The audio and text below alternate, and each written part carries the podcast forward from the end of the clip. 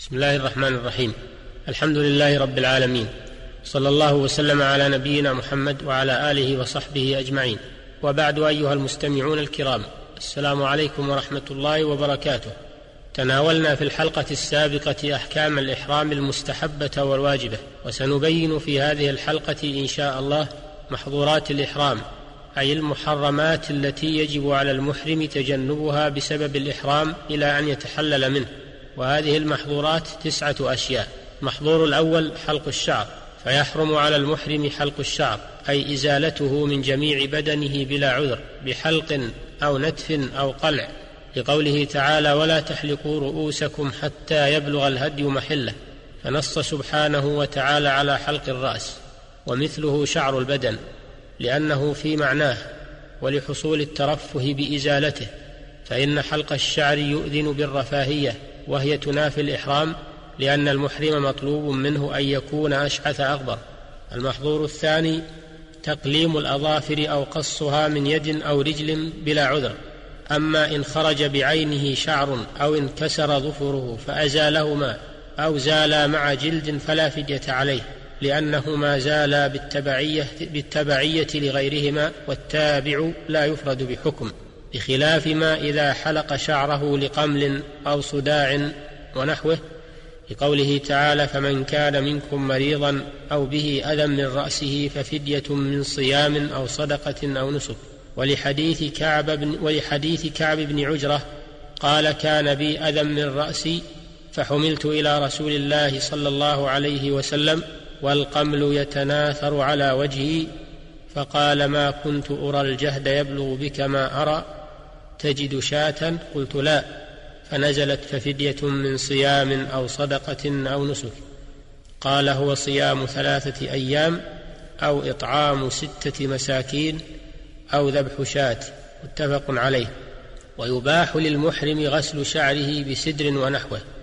ففي الصحيحين عنه صلى الله عليه وسلم أنه غسل رأسه وهو محرم ثم حرك رأسه بيديه فأقبل بهما وأدبر. قال الشيخ تقي الدين رحمه الله له أن يغتسل من الجنابة بالاتفاق يعني إذا احتلم وهو محرم وكذا له أن يغتسل لغير الجنابة. الثالث من محظورات الإحرام تغطية رأس الذكر لنهيه صلى الله عليه وسلم عن لبس العمائم والبرانس. قال العلامة ابن القيم رحمه الله كل متصل ملامس يراد لستر الرأس كالعمامة والقبع والطاقية وغيرها ممنوع بالاتفاق انتهى. وسواء كان الغطاء معتادا كعمامة أم لا كقرطاس وطين وحناء أو عصابة وله أن يستظل بخيمة أو شجرة أو بيت لأن النبي صلى الله عليه وسلم ضربت له خيمة فنزل بها وهو محرم. وكذا يجوز للمحرم الاستظلال بالشمسية عند الحاجة ويجوز له ركوب السيارة المسقوفة ويجوز له أن يحمل على رأسه متاعا لأن ذلك لا يقصد به التغطية.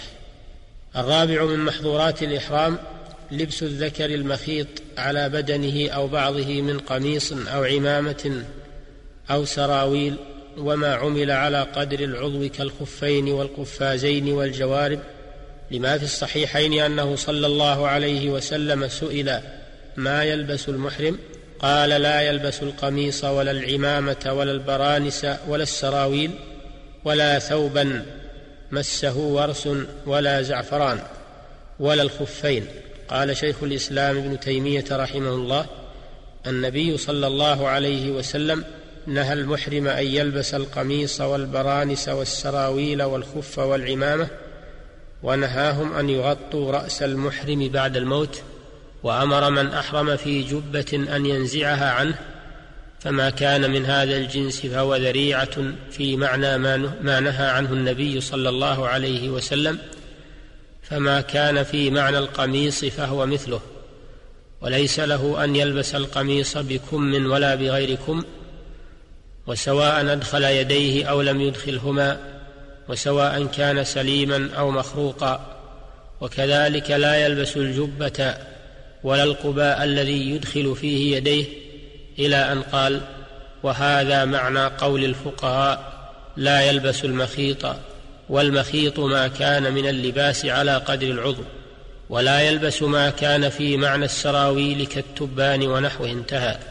وإذا لم يجد المحرم نعلين لبس خفين أو لم يجد إزارا لبس السراويل إلى أن يجد فإذا وجد إزارا نزع السراويل ولبس الإزار لأن النبي صلى الله عليه وسلم في عرفات رخص في لبس السراويل لمن لم يجد إزارا.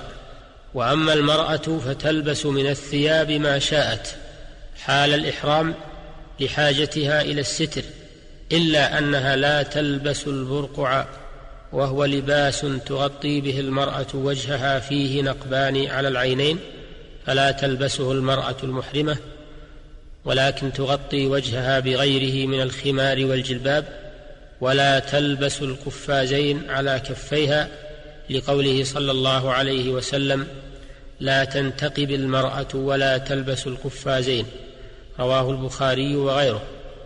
قال الإمام ابن القيم رحمه الله نهيه صلى الله عليه وسلم أن تنتقب وتلبس القفازين دليل على أن وجهها كبدن الرجل لا كرأسه فيحرم عليها فيه ما وضع وفصل على قدر الوجه كالنقاب والبرقع لا على ستره بالمقنعة والجلباب ونحوهما وهذا أصح القولين انتهى.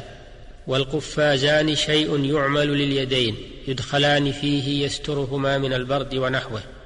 وتغطي المرأة وجهها عن الرجال الأجانب وجوبا بغير البرقع لقول عائشة رضي الله عنها كان الركبان يمرون بنا ونحن محرمات مع رسول الله صلى الله عليه وسلم فإذا حاذونا سدلت إحدانا جلبابها على وجهها فإذا جاوزونا كشفناه. رواه أحمد وأبو داود وغيرهما. ولا يضر مس المسدول بشرة وجهها لأنها إنما منعت من البرقع والنقاب فقط لا من ستر الوجه بغيرهما.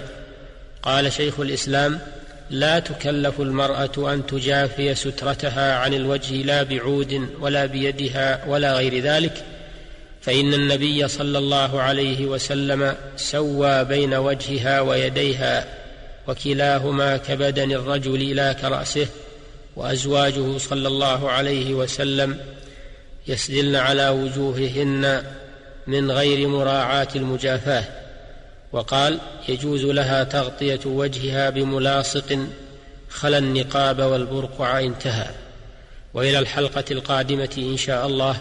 السلام عليكم ورحمة الله وبركاته والحمد لله رب العالمين وصلى الله وسلم على نبينا محمد وآله وصحبه ومن تبعهم بإحسان.